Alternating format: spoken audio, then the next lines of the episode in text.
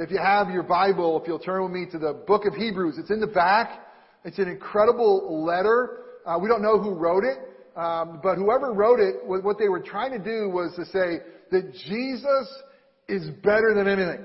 And it's a great way it does it. Just basically goes through and it compares Jesus to angels and Moses and priest, the high priest, and, and it keeps on saying, well, Jesus, there's nothing like him. He is the one and only God's Son. When He speaks, He drops the mic. And when He has a sacrifice, no more sacrifices are needed. I mean, Jesus is the one that everything else points to. So we're going to be back into this letter in the back of the book. We're going to look at uh, uh, chapter 10, uh, some verses in that this morning. And this is going to be the second part of a sermon series uh, entitled Loving the Hell Out of Our Community. You know, in times like this, how do we love our community in God's name in a way that drives out evil, in a way that, that really brings uh, God's hope? Because are we not, at least in my lifetime, living in unprecedented times? I mean, some of you have gone through some, some strife and civil strife in the 60s. I was just getting going uh, back then. And, and some of you have experienced life a little bit different than I have. But I'm telling you, I haven't seen times like these. These are unprecedented times for our country, uh, unprecedented times for our world. We are we're a people that are deeply hurting. Uh, people are angry. People are, are confused, and people are needy. Um, people are trying to mend from a pandemic or mourn a loss from that pandemic or, or mourn the economic loss of that reality. This is the times we live in. And it seems like everybody's longing for change. Everybody's longing for hope or longing for, for some change. And wouldn't it be great? I mean, wouldn't it be fantastic if there was one event that could truly change everything? I mean, wouldn't it be great if there was one thing that we could just have that, that, that changes all? And not just for certain sides of the aisles politically, but changes uh, all for good. Or maybe not just maybe an event, but maybe one person. Wouldn't it be great if there's this one person who could truly turn things around 180 degrees? Or maybe the one thing that could truly mend, truly heal, and truly bring hope? I don't know, but it seems like we need something like out of a Hollywood script, or even better, we need something of like biblical proportions. Right? We need, I mean, right now, we need something of biblical proportions. And you know, I, I love, there's a guy named Einstein, a pretty bright guy, uh, and he had a definition uh, of what insanity is, and he says this, he said that the definition of insanity is doing the same thing over and over and expecting different results. Right? So insanity is doing the same thing and you're hoping you're going to have something different come out of it. And, and maybe that's telling us that, that we can't have this one seismic change if we just elect a new leader or we can't just legislate a new law. We can't just organize a new rally. Those are maybe important and those might have impact, but can that really bring some lasting change of everything that's broken? Of everything that's broken? Well, you probably know where I'm going. Do you know where I'm going?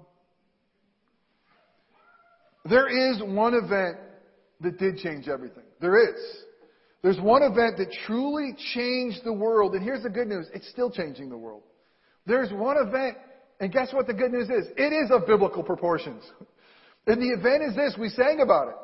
The event that changed everything is the cross of Jesus Christ. It literally changed the world forever. This is the one event that had an immediate eternal impact on humanity and still has an ongoing transforming effect on humanity. It's true. It's an event. It's the, it's the one event that God Himself used to love the hell out of the world. It's the one event that God used to love the hell out of the world, out of our lives, out of our communities. That's what God did. And if we are going to, in response, be the church, and we're going to love Him, and we're going to love our community, striving to love the darkness, the despair, the brokenness out of our lives, out of our community lives, to love the hell out of our community, it's going to bring, that truly brings true and lasting change. We need to start at the starting point. We need to start right where God started to change all things, and that is the cross of Christ. We need to know, and, some of you may know, hey, a lot about this, but I guarantee you God's Word, it's amazingly rich and wonderful. But what we got to know is this. We need to know what Jesus really did on the cross. What was that all about? That we're still singing this morning about that old rugged cross. We need to know what the cross of Christ, watch this, did for Jesus. I'm going to tell you, this is what it did for Jesus, the Son of God. I'm going to show you through Scripture that this is what the cross of Christ did for you and for me if you're the children of God. It's incredible. And we need to know uh, more than that what it did for humanity. And we need to know what is significant today about the cross of Christ. What is significant today about this tumultuous time that we live in? How do we, how do we set the cross there? What light does it shine on? Or what shadow does it cast over, uh, over what's happening in our world today? We need to know how the cross of Christ helps us to love God and love our neighbor as ourselves. We're going to examine Hebrews 10, one of my favorite texts. I probably say that every week. Um, to see the one event that did change everything, the sacrifice of Jesus on the cross. And here's, we're going to look at two main things, okay? The outline is this. The one event that changed everything, we're going to look at how it changed things for Jesus, the unchangeable one, and how it changed things for us, his children. So the one event that changed everything. And then we're going to look at this, the response to that one event. How are we to respond according to Hebrews chapter 10? And I'm going to tell you, we respond by faith, hope, and love. That's this incredible triad through Scripture. This, this, the cardinal graces of, you know, how we respond with faith, hope, and love, and how we can do that. So let's hear God's word. Uh, I'm going to be in Hebrews 10. I'm going to pick it up in verse 11. We're going to read verses uh, 11 through 14, then we're going to skip to uh, verses 19 through 25. Remember, the whole book of Hebrews is written that says that Jesus is superior to all. Um, and right now we're in a, in a section in 10 that shows that Jesus is superior to the other high priest. The high priest that would go into the temple once a year to offer a sacrifice of blood for themselves and from God's people. And so they're going to say, how does this one sacrifice of Jesus better than anything that has ever been done? So that's where we pick up the story.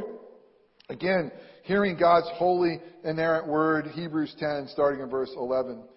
And every priest stands daily at his service, offering repeatedly the same sacrifices which can never take away sins. Think about Einstein's quote. There they are, trying over and over again. But when Christ had offered for all time a single sacrifice for sins, he sat down at the right hand of God waiting for the time until his enemies should be made a footstool for his feet. For by a single offering, he has perfected or he has made perfect for all time those who are being sanctified or for those who are being made holy. And let's skip to verse 19. Therefore, brothers and sisters, since we have confidence to enter the holy places by the blood of Jesus, by the new and living way that he opened for us through the curtain that is through his flesh. And since we have a great priest over the house of God, and here's going to be the let us. This is going to be what we, how we respond. Let us draw near with a true heart in full assurance of faith, with our hearts sprinkled clean from an evil conscience and our bodies washed with pure water. Let us hold fast the confession of our hope without wavering, for he who promised is faithful. And let us consider how to stir up one another to love and good works, not neglecting to meet together as is the habit of some, but encouraging one another, and all the more as you see the day drawing near. The grass withers the flower fades, but the word of our God will stand forever. Thanks be to God. Let's pray. Oh, Father God, we thank you for your word that reminds us of who your son is and that he is, there is no rival. There is no one like him. That he and he alone is our hope for life and peace. He and he alone is our hope for salvation. He and He alone is the way, the truth, and the life. And there's no way to the Father except through Him. That He is the one that is ruling and reigning. And, and on that cross, through that once for all time sacrifice, He and He alone has changed the world. And God, help us through the power of the Holy Spirit to see that reality. May every life that is watching, that is, that is seeing this unfold in your word, God, may we see the ramifications for this. God, would you use that event that changed everything in the darkness of today, and would you use it through your people? Oh God, would you give us ears to hear your voice this morning? Would you give us minds to understand this, the depth and beauty of your word this morning? Would you give us hearts that would embrace through faith and hope your reality and your love and this message this morning? And God, would you give us feet that would walk in a manner worthy, that we would be living our lives spurring one and on to love and good deeds because of the reality of what Christ has done. God, the things that I say that are wrong are merely my opinion. May those things fall away and be forgotten quickly. But the things that are said that are true and contain the good news of the gospel, would you use those things to, to make us and shape us to be more like your Son, our Savior Jesus? And it's in His matchless name that we pray. Amen.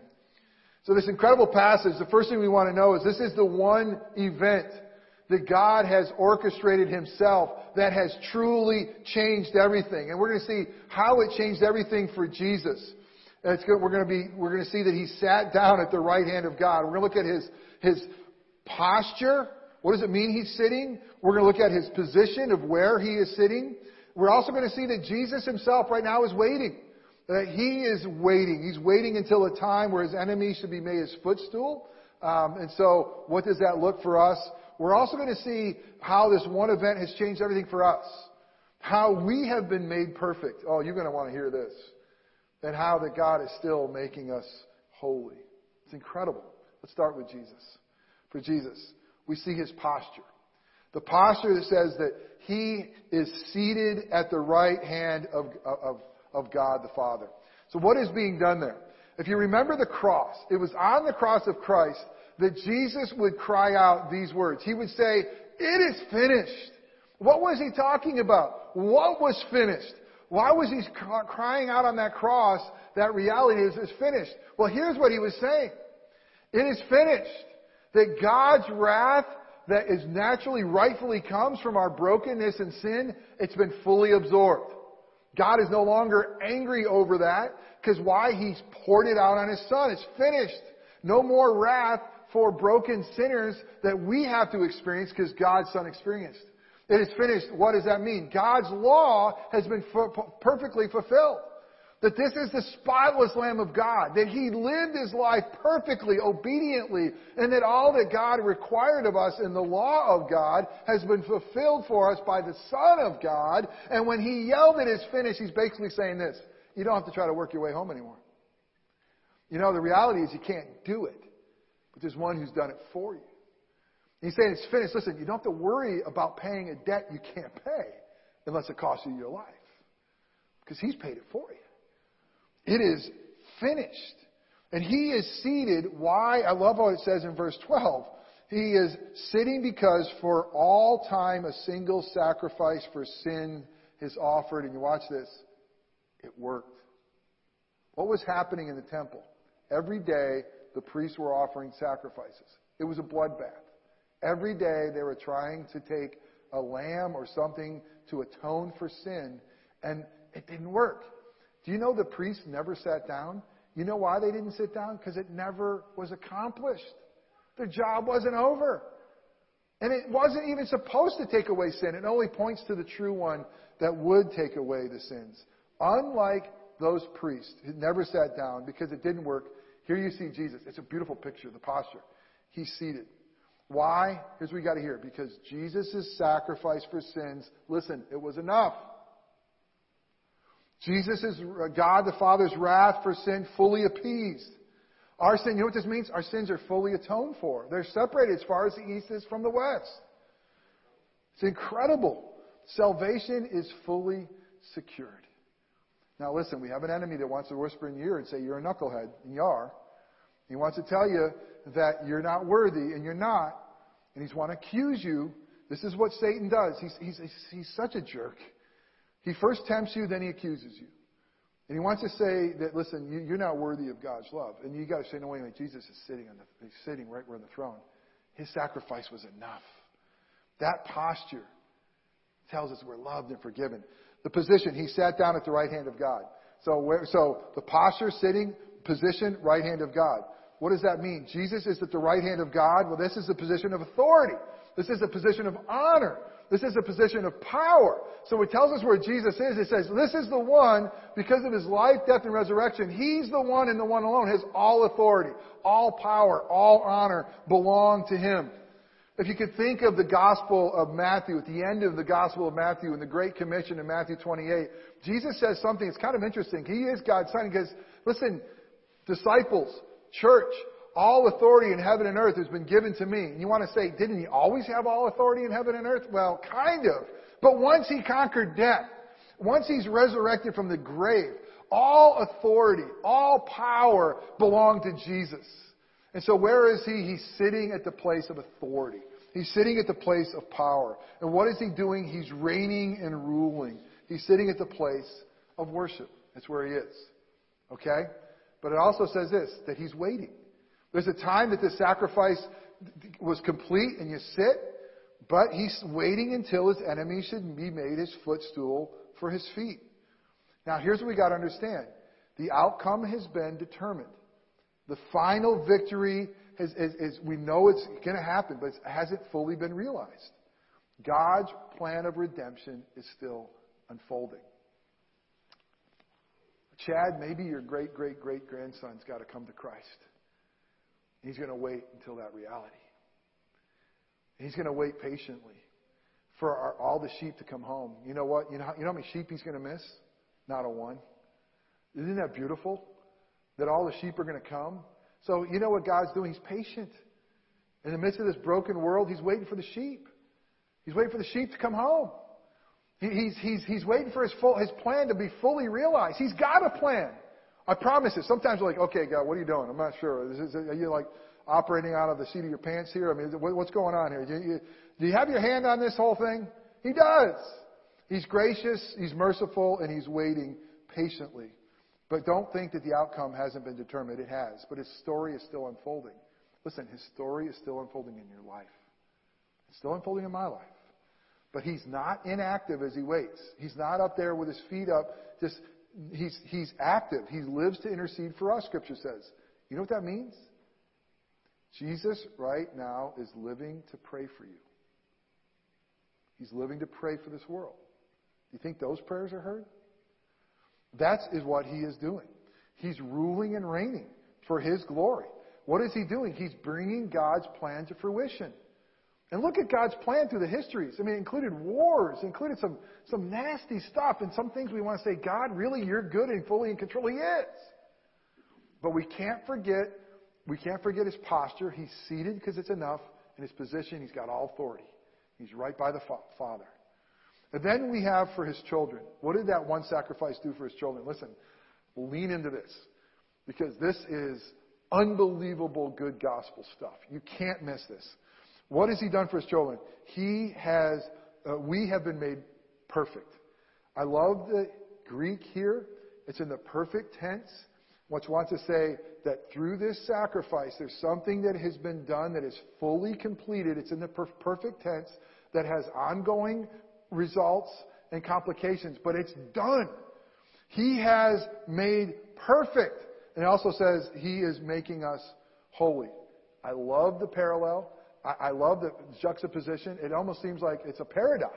How can God make us perfect and still make us holy? That's scripture. It's beautiful. We have been made perfect. This is what the word justification means. Justified. That he has made perfect those who are his. We are declared not guilty in God's sight by God himself. Right? God himself says, you, if you are in Christ Jesus, if you've embraced him by God's grace through faith, because of that cross of Christ, you have a justification. You have been declared by God himself not guilty. And not only that, you have been robed in his righteousness. Not just the righteousness of man, but this is the righteousness of Christ. And you know what this is saying? There's no more sacrifice needed for your sin, not even from yourself. We don't have to bring a goat or a lamb into worship and try to kill it and say, God, accept this for my sins. We don't have to try to live a life that's earning his salvation. Why? Because we've been perfected. Think about that. No more sacrifice for sin is needed.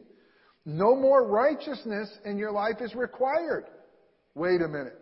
I don't have to get a little bit better to get in? No. I don't have to get a little holier to be more loved? No. You have been perfected in Christ Jesus. No more righteousness is required. Positionally, we're secure. And we're secure eternally forever. Let me tell you what this means. You're forgiven and you're free in Christ Jesus. It means you are adopted and beloved. As we wait to see how Megan's uh, uh, fostering unfolds, and I hope it all takes, and I hope that she feels at home. Here's what God says You are at home. You are mine. You are loved. You are forgiven. You are free. You are adopted into my family. You are beloved. You should want to dance right now. I mean, I'm serious. If the Holy Spirit is speaking to you, you should want to get up and say, Are you kidding me? This, this is the gospel. This is what the cross of Christ is. He has perfected forever us. Yeah. Yeah. I'm telling you, I, I, hope you're doing a little dancing inside and just saying, oh my goodness, because this is incredibly good news. And those of you at home, we can't see you. You should be dancing like crazy. We are being, but he says, not only have we been perfected, but there's a beautiful thing, we are being made holy. I love the juxtaposition. That is sanctification. As we talked about justification, sanctification is what God does to make us more like His Son Jesus. We are being sanctified. We are being made holy. Holy means without sin or set apart. Guess what? We're still a work in progress. Think of the picture. In Christ Jesus, boom, perfected. In Christ Jesus, still being worked on. We are all a work in progress. We should wear shirts. Be patient with me. God's not done with me yet. There's a sense on the other side that says, but I'm perfect. They want to say, who are you? I'm in Christ Jesus. I mean, that is what we are. Again, the outcome is determined, but the finishing touches haven't been fully applied. So he's still making us like Jesus. He cares about the way we act. He wants us to be holy because he is holy. Remember, it doesn't add to our salvation. It doesn't add to our position. But now we do these things, watch this, as a response to love. To say, thank you. Thank you for all that you've done for us. Now, we as Christians, we need to work on being holy. It's our job to work on it. Get better, will you? and it's God's work to make us holy as well. It's got this, this incredible um, concerted effort from both parties. I'm going to take you to an amazing passage that Paul writes in Philippians 2, 2 verses 12 and 13. He says this. He says, he gives us this glorious truth that we are secure in Christ. And he goes out and says, Hey, I want you to work out your own salvation with fear and trembling. Work it out. With a little bit, make sure, am I a believer? Am I showing the fruits of the Spirit? I mean, do I have a heart for God? Am I living for Him? Am I telling other people about it? Hey, work that out. And I'm telling you, if there's no desire for God in your life, if there's no fruit in your life, that, that's a bad sign. So he says, you know, you, you, take, take up a mirror. Look, look in your life. Now you're still a mess. You're still going to be broken, but is there a longing for that? But then he says in verse 13, for it is God who works in you. Look at this. You work, but God works. It is God who works in you both to will and to work for his good pleasure. That's awesome. He's saying, yeah, it's up to you. Yeah, it's up to God. But that's where we are. And let me tell you, there's a chain here that will never be broken. In verse in Romans 8, 29 and 30. By the way, Romans 8, 28. Does everybody know Romans 8, 28? For all things work together for the good for those who love God and called according to his purpose. And watch verse 29. And for those whom he foreknew, he also predestined to be conformed to the image of his son, in order that he might be the firstborn among many brothers. He's basically saying that God all along had a plan for us to come to him. And then he says this in verse 30, and for those he predestined, he also called, and those whom he called, he also justified. We talked about justification, being declared not guilty, and watch this. And those whom he justified, he also glorified, and that word is in the past tense. It's already done. We haven't experienced it yet, but he's basically saying there is a day coming, if you have been justified with Christ, that you will be not only freed from the penalty and the power of sin, you're going to be freed from the presence of sin. Oh, glorified, not even able to sin. Oh, hasten the day, Lord Jesus. So can you, you lose your salvation? Heavens no. Because God, the one that He called, is the one He justified. The one that He justifies, she's the one that's going to be glorified. And my hope isn't in you, my hope is in Him. And this golden chain of salvation is not one link is broken. It's amazing. So live in light of this reality. Here, my brothers and sisters, is freedom and joy. So what is our response to one, this one event? I mean, this, this is awesome. I mean, you know, the writer of Hebrews is saying, now let me show you what's happening here to Jesus. He's seated next to the Father. He's, you know, it's incredible. Here's what happened to you. You're perfected, you're getting better. And then he goes to say, we get to the salad part of this. The lettuce. Let us. Lettuce. It was a bad joke, wasn't it? Did anybody get that? It was bad. But let us, the response to this one event, he says, therefore. It's like a thunderous therefore. It's like a, this is true. This is how you should act. Therefore, you see this grace triad of faith, hope, and love. He says this, let us draw near with a true heart and full assurance of faith. So he's basically saying, come near to God with our hearts sprinkled clean from an evil conscience and our body washed with pure water. Let us draw near with faith. Faith that Jesus was enough. Faith that God is for us and loves us. Come near Him with faith. Draw near to God. The access to God has been opened up for you. The door is open. Use it. Satan doesn't want you to think that you can get access to God anytime you want. He wants you to think that you somehow disqualified yourself, you're not worthy, or there's something that's impeding you to come. Draw near to God through faith of what Christ has done. The door is open. The refrigerator of the Father has goodies in it that He wants you to get. And He's got your picture on the refrigerator. Go! Go get him. Draw near to God. Spend time with Him. Open up His Word. Sing, pray. Spend time with Him. Why? Because in Christ Jesus, here's the amazing good news. He's not angry with you in Christ. He pour out His wrath. He's going to discipline you. He's going to treat you like a child and He's going to love you. But don't be afraid. Don't be afraid that the, the, the curtain's been torn down. Let me give you a couple passages that remind us of this beautiful thing. Because again, it is this washing, this perfecting. Uh, listen to this. Paul writes in Titus 3, 5 through 7, that he saved us not because of works done by us in righteousness, but according to his own mercy, by the washing of regeneration and renewal of the Holy Spirit. Wow, salvation's of the Lord, whom he poured out on us richly through Jesus Christ our Savior, so that being justified by his grace, we might become heirs according to the hope of eternal life. Wow. He's the one who did all this. He saved us, regenerated us, washed us, and cleansed us. And, and I, know I say this all the time. One of my favorites is Ezekiel 36, this, this incredibly strange prophet that's so beautiful that points to the hope of Christ coming. In Ezekiel 36, verses 25 through 27, remember, this is hundreds of years before Jesus came. This is a promise. And I want you to hear how much God talks personally how he will bring our salvation. And he says these words I will sprinkle clean water on you, the blood of Christ, and you shall be clean from all your uncleanliness. And from all your idols I will cleanse you. I will give you a new heart, like Jeremiah would promise, and a new spirit, the Holy Spirit, I will put within you, and I will remove the heart of stone from your flesh and give you a heart of flesh, and I will put my spirit within you, and I will cause you to walk in my statutes and be careful to obey my rules. Wow. What is salvation? Of what God says He will do. Let's draw near with faith. Let us hold fast, secondly, to the confession of our hope without wavering, for He who promised is faithful. Hope. Have hope. We hold on to the, the, the fast of the confession of hope what is the confession of hope that the church has had? I'm going to give it to you very easily and simply. The church has said this forever. That Christ died. Christ has risen. Christ is coming again. If you want to know no other confession, know that. Christ died for your sins. Christ is risen. Death has been defeated. And Christ is coming back. He's fixing this mess. It's going to get better. That's the confession we hang on to. No matter where you are in life, no matter what happens, that is a living hope. Christ died for your sins. Christ was, was, has risen and defeated all the powers of darkness. And He's coming again. We have hope.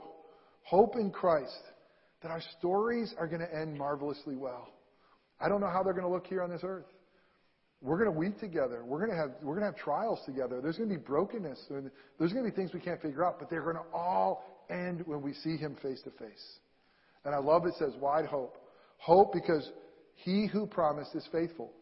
It doesn't say hope because you're a faithful bunch of people. Hope because you have a lot of zeal. Hope because you really want this to make it happen. He said, no, no, no. Hope. Why? Because he who promised, he is the one who is faithful. Hope not in us, hope in him. God who has promised, God who is faithful. We are not. Our hope is built on nothing less than Jesus' blood and righteousness. That is our hope. And here it is. Why? Because Jesus, because the one who promised is faithful. Watch this. Jesus is the one who makes the promises of God we see in the covenant of God, and He's the one, watch this, this is amazing. Jesus is the one who keeps the promises of God. Wait a minute. He's the one who promised all of God's blessing if we obey. And He's the one that absorbed all of God's wrath when we disobey. And He's the one and the one alone who's fulfilled all the promises of God. Yes. So how should your hope be? The one who is faithful. Man, He is faithful. May our hope reign in Him, our promise maker and our promise keeper. Do you know the beautiful reality of Scripture is that all that God requires of us, God provides for us? Do you believe it? It's true. He is faithful. Our hope is secure. And lastly, let us consider how to stir up one another to love and good works not neglecting to meet together as the habit of some, especially some of you online, just kidding, but encouraging one another all the more as you see the day drawing near. Love. Faith, hope, and love. He said, let us stir one another up to love, not to hate, not to division, but to love. Love for God. He's worthy. Love for ourselves. Let me tell you, love for our neighbors. Ourselves true, but love for our neighbors. And I'm going to tell you, they're worthy too. You say, well, wait a minute. You don't know my neighbor. I don't. They may be a jerk, but they're an image bearer.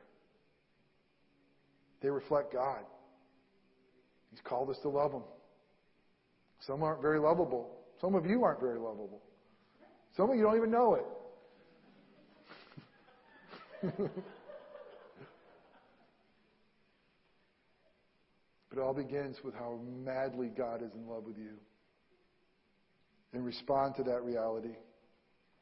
Let us love, love God, love our neighbor. And we need to meet together to stir one another up. We need to be, we got to be together. It's important. Why? Because God created us like Himself in community. Wait a minute. God's in community? Yes. Always has been. Father, Son, and Holy Spirit. We need to live in community. We need to be together. God has made us for that. And listen, the world wants to separate us. Pandemics want to separate us. And there's good reason sometimes to keep distance from one another. But listen, we got to be together as a church to love and good deeds. My sister Allison and her husband Tom, they live in the Bronx and and they just their church just gathered together and they were going to do a march in New York. And it was interesting because the churches came together. They said, "Now here's our messages. Here's our message, and here's our chant." It was very Christocentric, very Christ-centered message. And they said, if you hear another chant, it didn't come from us. So guess what? They start marching and other people join. And pretty soon, chants start coming that aren't the chants of the church. And you think, whoa, wait, wait, wait, wait, wait, who's chanting that? You know? And so we, we, we gotta make sure that we stay together because in the midst of the church, there's some chants that are going on around the world right now that aren't very Christian-like. And there's some chants that people want us to join in uh, on that aren't very God honoring. But we got to make sure that we, we are together encouraging one another to love and good deeds, that we're chanting the right message, that we're chanting it together, that we stay focused and strong. And we got to have an urgency of this as the day is drawing near. There's, listen, as the, the time is coming, I don't know when. Quite frankly, I think God is so patient and loving. I mentioned earlier, maybe Chad's great great great grandson is going to come to Christ. I think he's going to wait till then. I don't know when he's coming back, but I know the end is drawing near. I don't know how much. But here's what I do know for sure There's urgency for each one of us to do our part. There's urgency. God has created you for himself. He's redeemed you the blood of Christ. You're an ambassador of God right now. You're the church right now. It's your job, my job right now to shine for Christ. Right now, the church, we are entering into this darkness for his glory. Right now is our time to shine. We got to do it. We are the church. This is our battle. This is our responsibility. We as the church have to respond in faith, hope, and love, according to God's word, standing on God's promises. And how do we do it? Well, we lift high the cross. We go back to that one event that changed everything in our life and in the world. Live your life in light of the gospel. Oh my goodness, live it liberated and free. Know that in Christ you are been perfected and you're getting better. Live your life loving God passionately and loving your neighbor as yourself. Serve your neighbor. Invite him to church. Let's grow this thing. Come on, here we go. What an incredible blessing God has given to us to shine and shine for him. Because of one sacrifice, God has made it all time. He's made us perfect. Those he's making holy. So let us spur one another on to love and good deeds. Amen? Let's pray. Father God, thanks for this word. It's incredible. It's convicting. It's comforting. It's empowering. It's, it's just, it's your word. And we thank you for the reality of our position in Christ, that we've been perfected, and yet how we are still being made more Christ-like. And God, we thank you for the reality that Christ is is seated down because the sacrifice was enough and he's, he's done it. It's been enough. It's accomplished. And he's by your right hand, Father, because he's got all power and authority. Oh God, let his kingdom come. Let your will be done on earth as it is in heaven. And oh Holy Spirit, stir us up to love and good deeds because we are your church. And may we lock arms and may we stand for you in the darkness now. May we not look for someone else to do it. May we not hope for a political change or a legislative change or a social economic change. May we long for a Christ change through the gospel of your people and your church being truly the light of the world for your glory.